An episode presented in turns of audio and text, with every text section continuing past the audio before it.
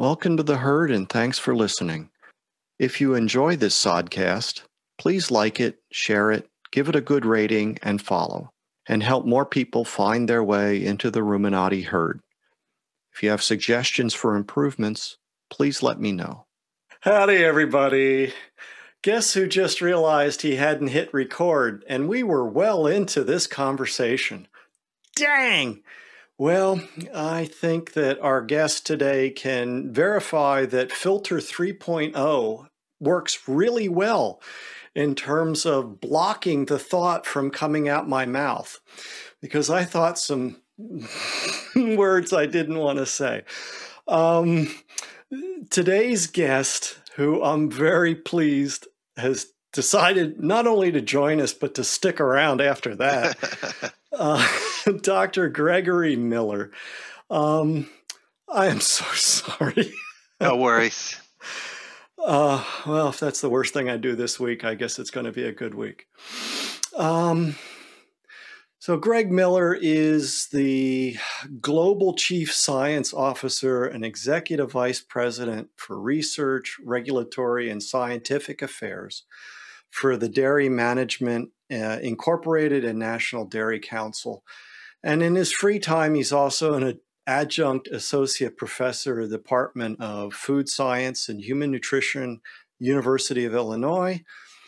And he's the nutritional security sector lead for the Global Dairy Platform. Welcome. Thank you.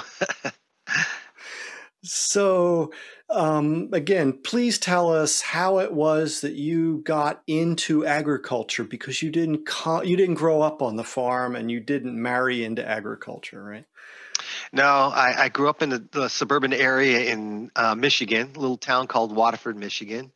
Um, but I, you know, I did a lot of gardening. My my dad had a garden every year, and I and I worked with him in in that garden. Um, you know, I uh, got interested in nutrition because my mother was overweight and she spent her whole life dieting. And uh, I was a wrestler. And so I was watching my weight as well because um, you always got to try to make your weight class. And um, because I was still young and growing, my mother, who was a nurse, tried to make sure that I was eating very healthily w- with, you know, the little bit that I was eating.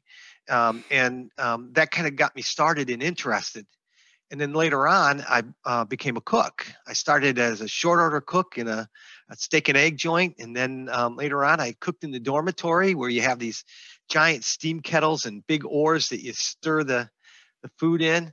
And then um, finally uh, an assistant chef in a really nice restaurant. And, and so um, i've always been interested in food and how it impacts your health and, and your weight. It was just something that i was always interested in um, and so I ended up choosing uh, nutrition as a major at Michigan State University. And but your your desired career path got interrupted.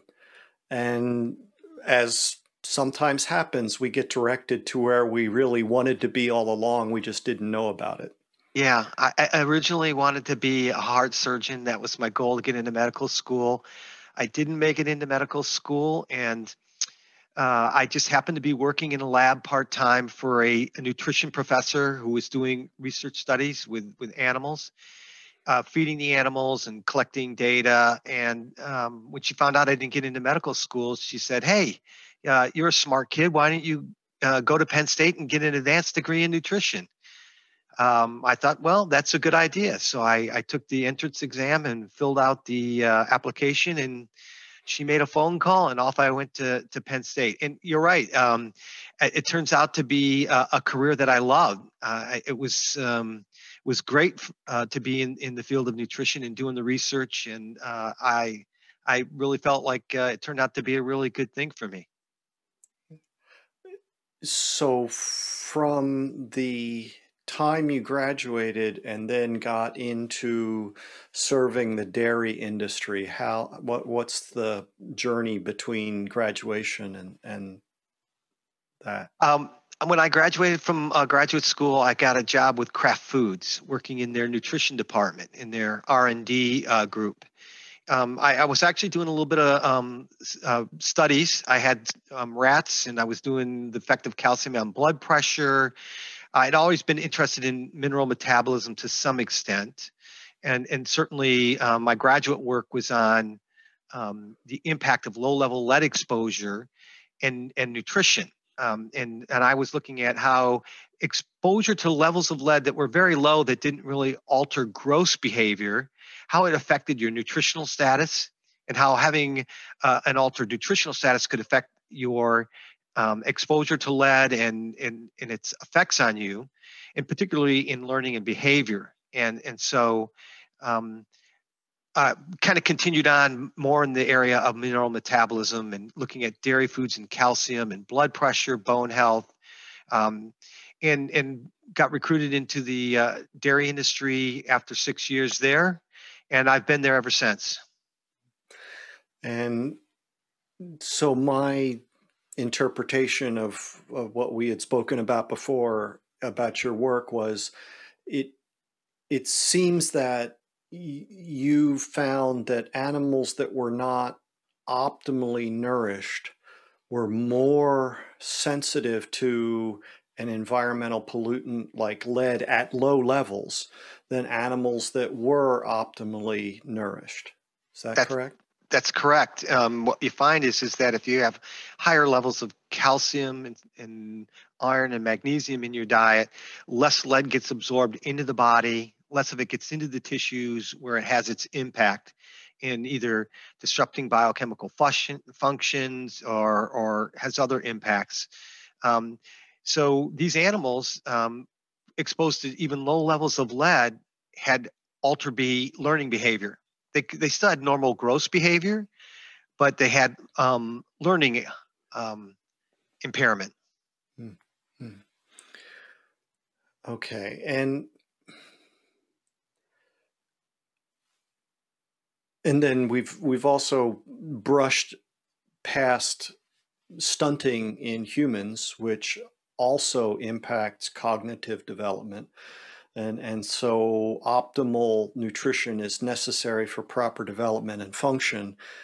But then we also have this reality that without that, we don't have a properly functioning immune system. And so, and, and that could be infectious agents or environmental agents that would harm the individual. Absolutely, yeah.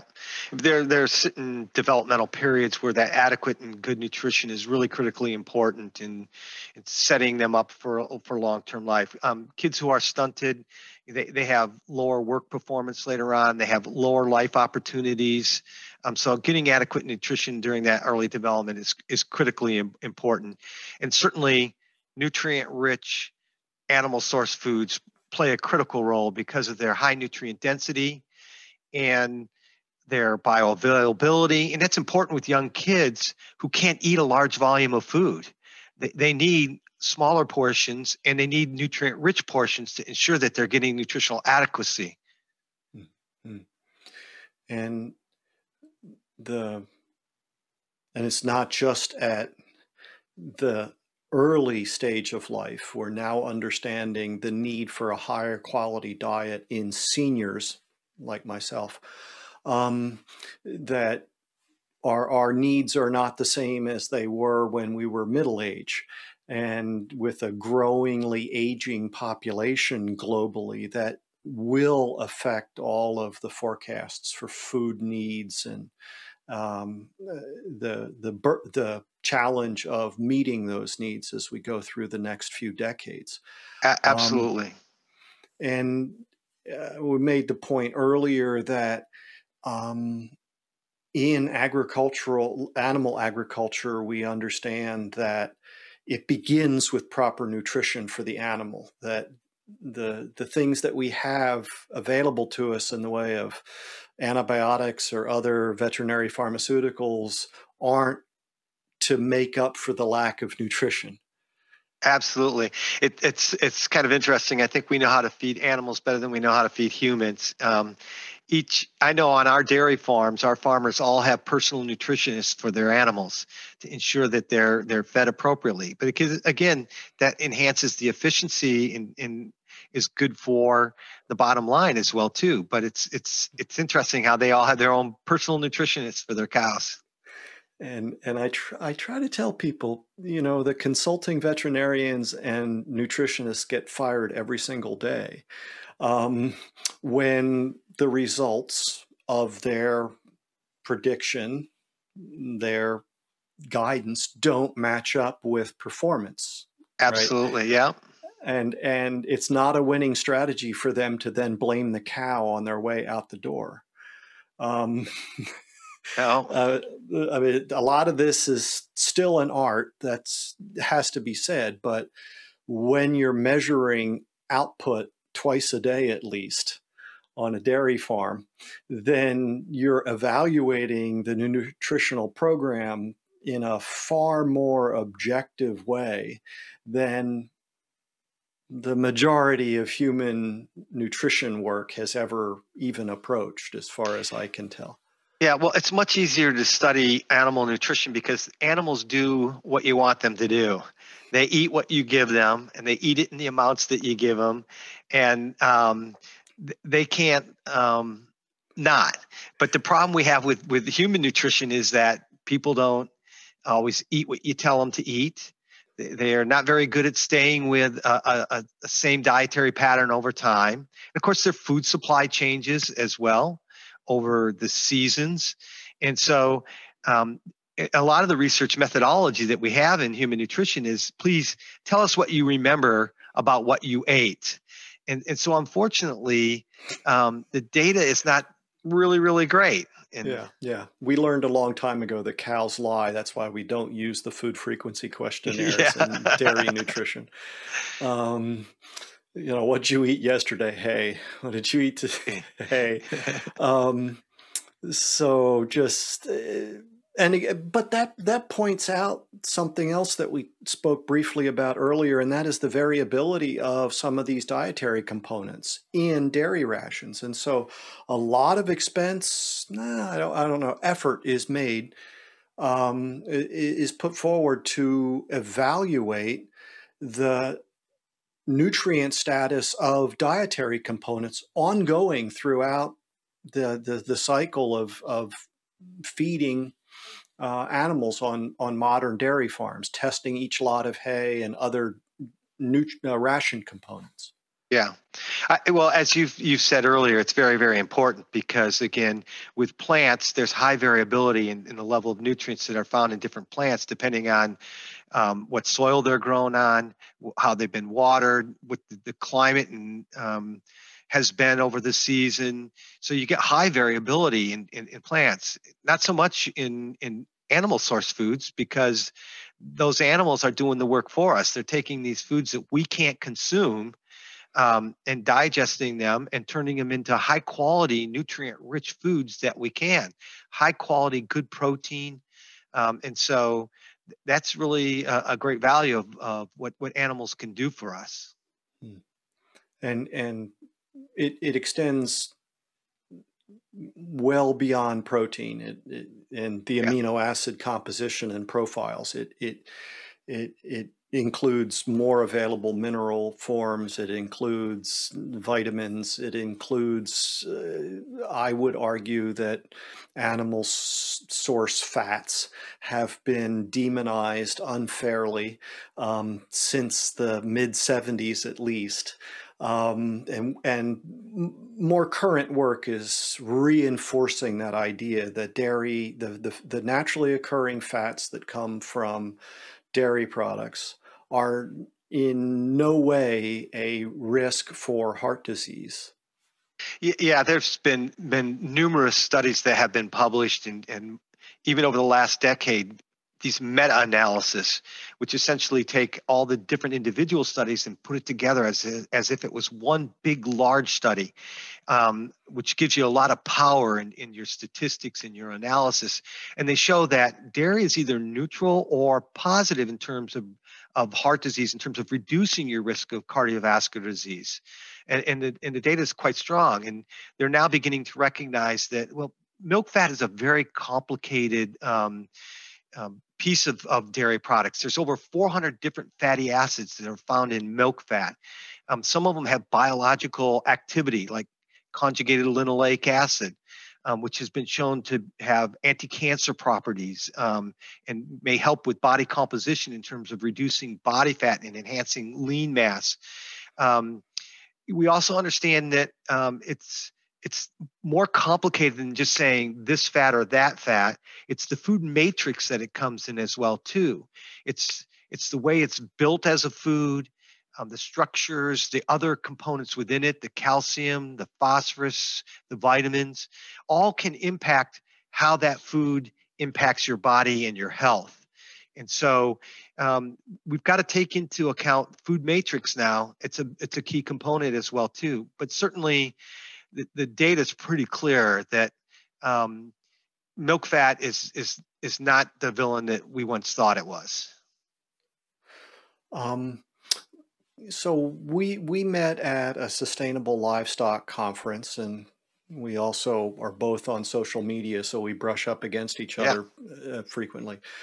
But in terms of sustainability, um, too frequently, it's my perception that eh, popularly, at least, questions of sustainability in food systems or food production systems only focus on the aspect of environmental uh, factors and environmental impact. And they don't include the other components of sustainability that people who are working in that space do pay attention to. Yeah, I, I, it it can be a very frustrating um, discussion for me at, at sometimes when when we know that of course environment is in the center of the bullseye. Um, environmental degradation and um, people then tend to focus on animals. And then the recommendations tend to be well eat more plants eat less animals problem solved but it's a, it's a much more complicated um, discussion that needs to take place because we need to talk about all the dimensions of sustainability the social the economic as well as the environmental and the nutrition and health parts of it as well too. So we we at the dairy industry kind of add that fourth dimension because we, we think it's important to separate that because that's what diet is all about to deliver nutrition and health. Um, they don't often talk about it. You know uh, across the globe there are a, a billion people who wake up every day and their livelihood is tied to the dairy sector. There are 600 million farms, dairy farms out there that people live on and, and, and produce this nutrient rich, affordable food for us. There's another 400 million people who are either bringing into the farm um, business or taking the product and processing and selling. Um, so it's very important for livelihoods and culture, particularly in rural areas where a, lot of the farming occurs. It's cultural, it's historic. Um, so it's it's very important to look at those full dimensions of of sustainability and not just the environmental issues. And and even within the environmental issues, too frequently it's oversimplified. Yeah. And too focused, too narrowly focused, so that people will not recognize that the amount of arable land that's suitable for the production of human edible crops is a very limiting resource. And that having ruminant animal agriculture allows us to convert the resource that's grown on the non arable land as well as the arable land into the highest quality foodstuffs that we have available to us and do it in a way that we do know better how to do it in a way that enhances or at least protects the environment in which that's taking place.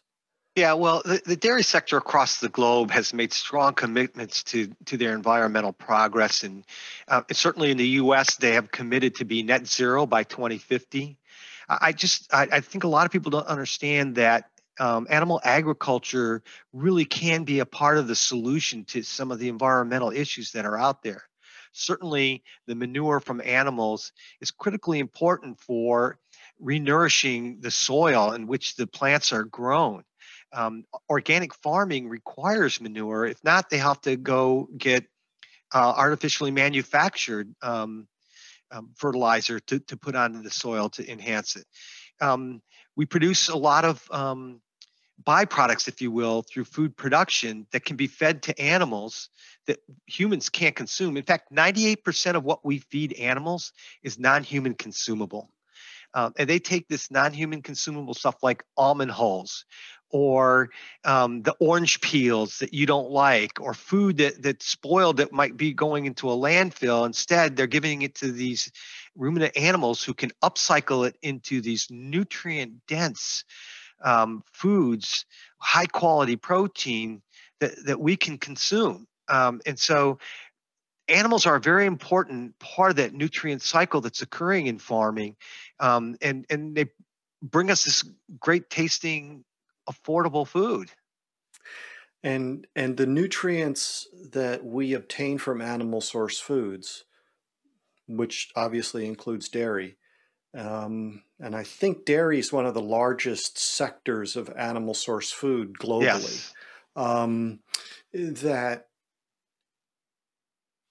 when people entertain the notion of eliminating animal source food, it's not a one for one exchange in terms of a pound of, I'm using air quotes around protein because it's really crude protein.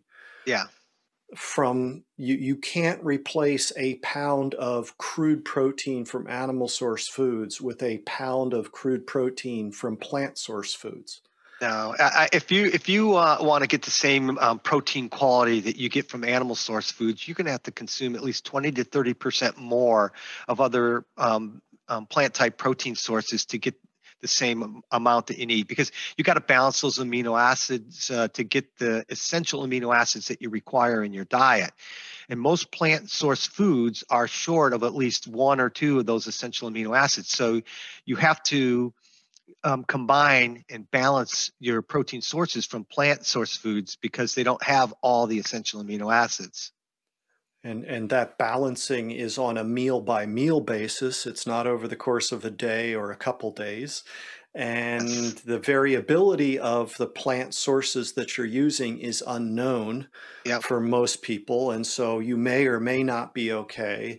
And then we know that for most of these materials, they're going to be processed into something else. And that processing actually has been shown to decrease the digestibility of certain indispensable amino acids. And so we're taking a low value and we're making it lower. And so now we have to eat more and has to be typically comes with a lot of carbohydrate, which has its own um, potential for exacerbating insulin resistance, etc. Um, maybe some other components in plants that interfere with mineral absorption or gut health. These things are known. They're they're not. Um, uh, wild speculation. These things do exist. And so people think that they can do this swap. And then, of course, there's those nutrients we can only get from animal source foods. Yeah.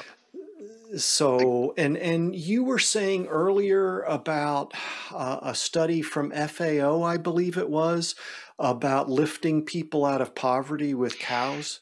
Yeah, there's two recent reports uh, that came out last year um, from FAO that, that looked at the dairy development and the impact of dairy development on low and middle income countries. And and what these reports found was is that you know uh, you give some people some some dairy cows, you can lift them out of poverty and, and help build a local economy, that um, you can reduce malnutrition and stunting um, with that availability. And again, we milk cows 365 days a year, and they're not seasonal like crops.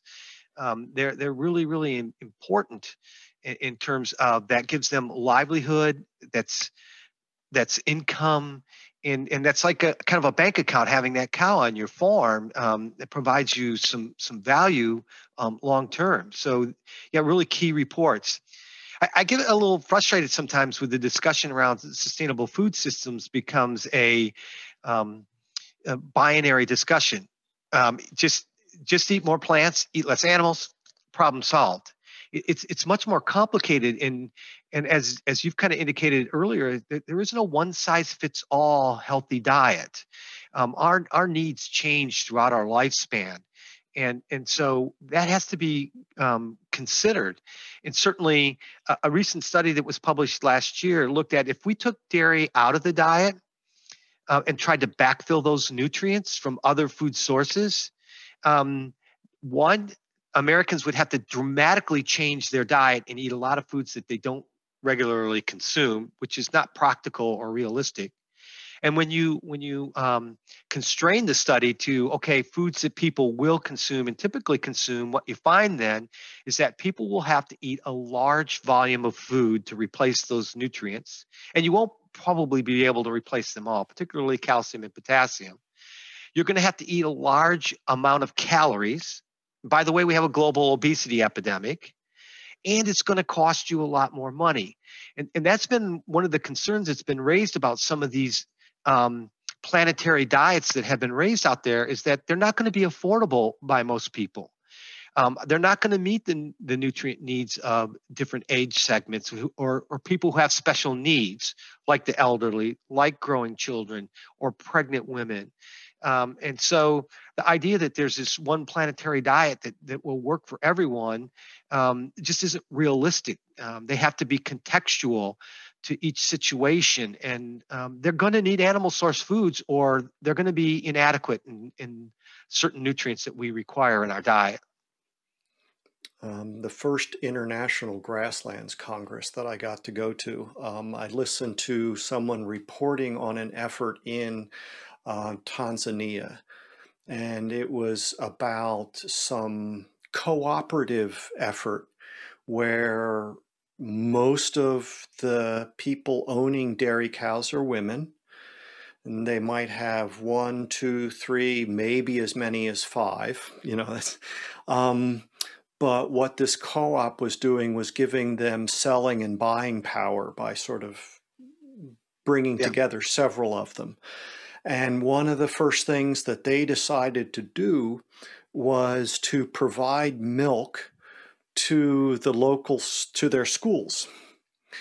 And it was in ziploc bags with a straw. And this allowed the provision of milk to the students and part of the report was the teachers reporting that there were behavioral and scholastic differences after some period of time of this within that little area so it's not only as you said, the the the owner, and in many parts of the world, I've been told that the livestock is one form of property that women can control in yes. societies, and so it's it's it's not merely it would be enough if it were economic development, but it's a matter of social um, betterment as well, as well as childhood nutrition, as well as um, increasing the fertility of the systems that are producing human edible crops. Um, all of these aspects are inseparable from animal agriculture. Yeah. And, and, you're, you're talking about school milk, and of course, we know the value of school milk in terms of bringing good nutrition to kids. That's been studied before. But now, one of the things that we've learned is, you know, kids who are hungry have a hard time learning and that's why you know school breakfast at school has become such an important aspect of of, of school feeding because we know if kids are well fed then they're going to be better prepared to learn and, and um, they're going to perform better yeah it would be nice if we could improve the quality of the meals that are served in those situations for exactly what you said earlier i mean proper nutrition learning proper nutrition, immune function, proper nutrition, just dealing with all the stress that far too many people are dealing with these days. Um, yeah. The, there's there's lots of examples of people you know taking pictures of what's being offered and it's like yeah we don't need that we we need something we could do something better i think it would be my perspective um, yeah I, I, you know, but I, I respect the school food service people who are out there working hard at their job, um, delivering that food to kids, and particularly during the pandemic, they've really stepped up and um, done a better job. They're they're making great strides, I think, in in um, the meals that they're bringing into the school programs now. So I, I will give a shout out to those guys. They're they're working hard. Yeah, fair enough. Um, so we we spoke earlier uh, about the the progress that the US dairy industry has made in terms of efficiency. One of my one of my points that I'd make is that one, we can't feed today's world without ruminant animal agriculture, let alone the world of 2050 and that in order to meet the goals of 2050, in order to improve humanity's diet, currently the majority of our calories are coming from plant source foods, and globally the majority of our protein, quote unquote, supply is coming from plant source foods. In order to improve that, we have to improve the productivity and efficiency of our ruminant animal systems globally. Yes. But the work that you or the, the the markers that you mentioned earlier about the progress in terms of water use, land use um, for the dairy industry, could you say those again? Yeah, you know, I, have been so proud to work for the for the dairy sector. I, I have I've been with the dairy industry now for for 29 years. Um, and, and you know I, I love working with dairy farmers. They're, they're, they're such good people and, and, and they work so hard. Um, you know their their carbon footprint in the us is only 2% um, and I, I, it's under 4% globally. And, and farmers across the globe are committed to being environmental stewards. But uh, a recent report that came out um, looked at um, producing a gallon of milk from 2007 to 2017 and what they found was is that we could produce a gallon of milk with 30% less water, 21% less land, and 19% smaller carbon footprint. Um, I mean, um, that's great. They, they are really um, making good progress. And they've still committed to be um, carbon neutral by 2050. Um, so even though they're only a small um, footprint right now, they're still committed to doing more. They're making commitments around water in terms of conserving water usage, recycling better, nutrient management. Um, they're going to better manage nutrients so that the water quality is better. But um, our farmers see manure as kind of um, brown gold. Um, there's going to be an opportunity for them because it's hard to make a living as a dairy farmer. It's the old joke that the, the farmer, dairy farmer who won a million dollar lottery, they asked him, well, what are you going to do with that money? He says, well, I'm going to keep farming until it runs out. Uh, but mm. um, you know they're going to be able to make more money now from manure because they're using it now to um, um, uh, make organic fertilizer. They're they're using it in anaerobic digesters to um, create natural gas. Some are using it to run their trucks. Some are using it to generate electricity for their farms and their communities. They're composting the manure.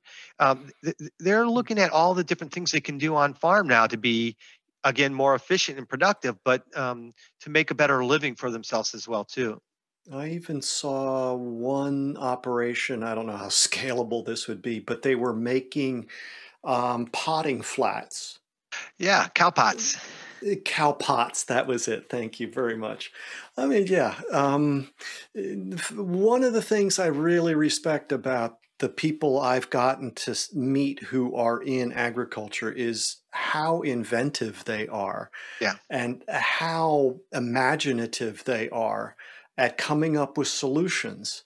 Um, and so, again, as we were saying earlier, I'm very suspicious of top down solutions, one size fits all. I'm far more optimistic about a bunch of well nourished brains communicating amongst themselves to address problems and coming up with solutions that are appropriate to where they are. I think the latter is the way that will lead us forward, and, and the other is not likely to do that. Um, so, yeah, you know, I, but, I but think, you would sit. I'm sorry. Go ahead. I just, I, yeah, I think um, you know, animal ag can really be a, a, part of the solution, and and I'm, I'm really excited about what we can do, yeah. you know, across the globe, but particularly here in the U.S. And and I think what is interesting is in the U.S. we we have small farms, we have medium-sized farms, and we have large farms. The, the perception outside the U.S., I think, is that you know all animal agriculture in the U.S. is these large industrial farms that are inefficient and pollute the land. But the reality is is that U.S. farmers, particularly these dairy farmers, are very, very efficient. They're the most efficient in the world.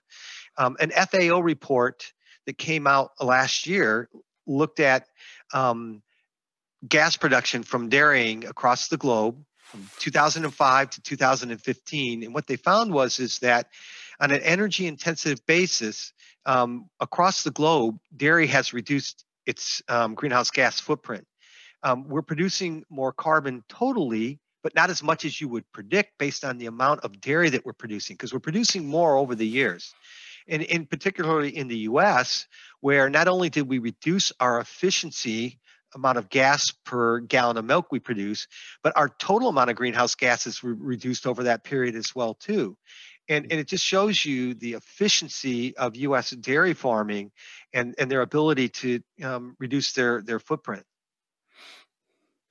I, I also remember, um, and I think it was from that same meeting in, in Kansas, yeah. Um, or it may have been at another. But um, the example was apparently in Nepal, the dairy industry. Oh, and that's something else. Dairy comes from more than Bos genus. We, we, we get we get dairy from sheep and goats and buffalo as well yeah. as um, I mean some cultures it was mare's milk or camels camels. Uh, so uh, many different examples, but in Nepal apparently it was buffalo was the the animal, and what they were saying was they leveraged what North American farmers typically practice regarding dry cow treatment from you know the end of lactation period, how to treat those animals and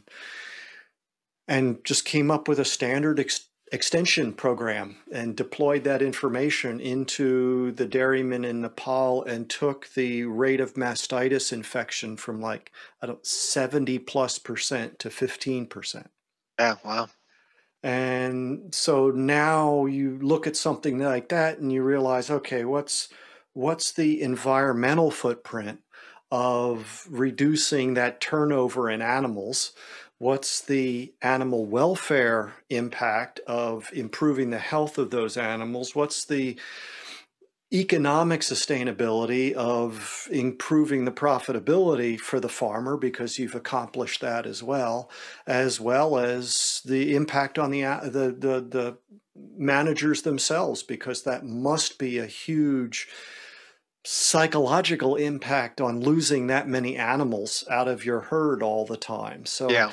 and and that's leveraging technology that's accepted and in place. It's not like we have to have a moonshot here to to come up with new technology. It's it's appropriately deploying what's known into other parts of the world. And I did say appropriately. I'm not saying pick it up from Madison, Wisconsin, and put it down in Addis Ababa or whatever. It, it, clearly, there are differences, but yeah, a, a lot of this. Eh, it, what you said about the dairy industry not only reducing the amount of emissions per gallon, but reducing the total emissions across the board. What other industries have done that? Yeah. Industries talk about this stuff, but they haven't even begun to do the, the quality of life cycle assessment that's happened in the dairy and the beef industry. Yeah. So the, the, like, the, the, U.S. dairy industry was the first agricultural industry to actually do their full life cycle analysis from going into farm inputs all the way to consumer consumption and disposal.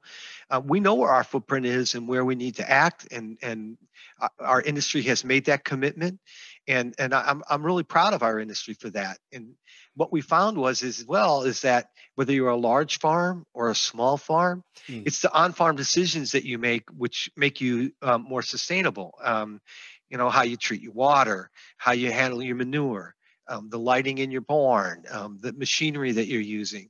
Um, it's it's not um, a big versus small. It's they all can have some impact and contribute together.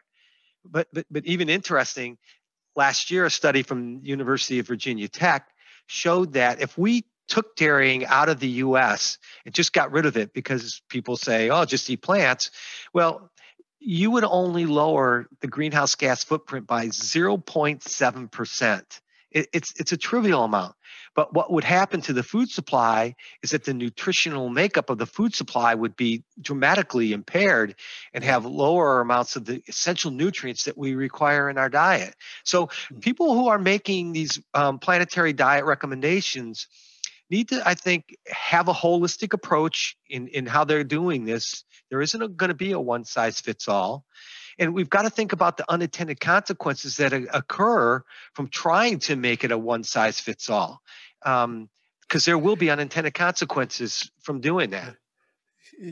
I think the word would be hubris to imagine that you could sit in Davos and come up with a reimagined food system when you've never done anything close to agriculture in your life, um, yeah, maybe we'll take a pass on this one. Um, you mentioned it earlier. Uh, where does the majority of the nation's organic produce come from?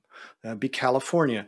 What do they use for their fertilizer? Oh, that would be the dairy industry. Um, so you've gotten rid of the dairy industry. Where does the fertilizer come from? Your organic produce. Um, again, uh, these are things that a lot of people know, but far more people have no connection to it. And so yeah. part of what we're trying to do is just get information out there. I think, and now this is my soapbox, so I'm sorry, but I think that the unsustainable burden that we're facing is the burden of metabolic illness globally. And I think that that's tied to at its chief, you know, the 80% of that is insulin resistance, hyperinsulinemia. That's coming from getting too much energy from at least highly refined plant products, right? sugars and starches. Um, and going on these recommended diets is not going to address that. And yet, we're talking about the agricultural systems that provide the products that are shown to be part of the solution to that. Yeah. You know, that well, that, that's certainly, again, uh, I would say right behind environmental degradation, non communicable diseases like um, cardiovascular disease, type 2 diabetes, cancer, high blood pressure are the second um, major piece of the bullseye that uh, people who talk about sustainable food systems are concerned about. They want to transform the food system to make sure that people are getting healthy, nutritious foods, again, to reduce these chronic diseases. Because, of course, the healthcare cost um, to the burden that, that uh, results from these diseases is, is tremendous, particularly for low and middle income countries. Um, we saw a study published last year that looked at if we could just get people to get adequate amounts of dairy in their diet, the three servings that's recommended each day as a part of the US dietary guideline, which have been recommended as a part of the dietary guideline since 2005 uh, in terms of the number of servings of dairy that make up a healthy diet, um, we could reduce healthcare costs from NCDs by $12.5 billion a year.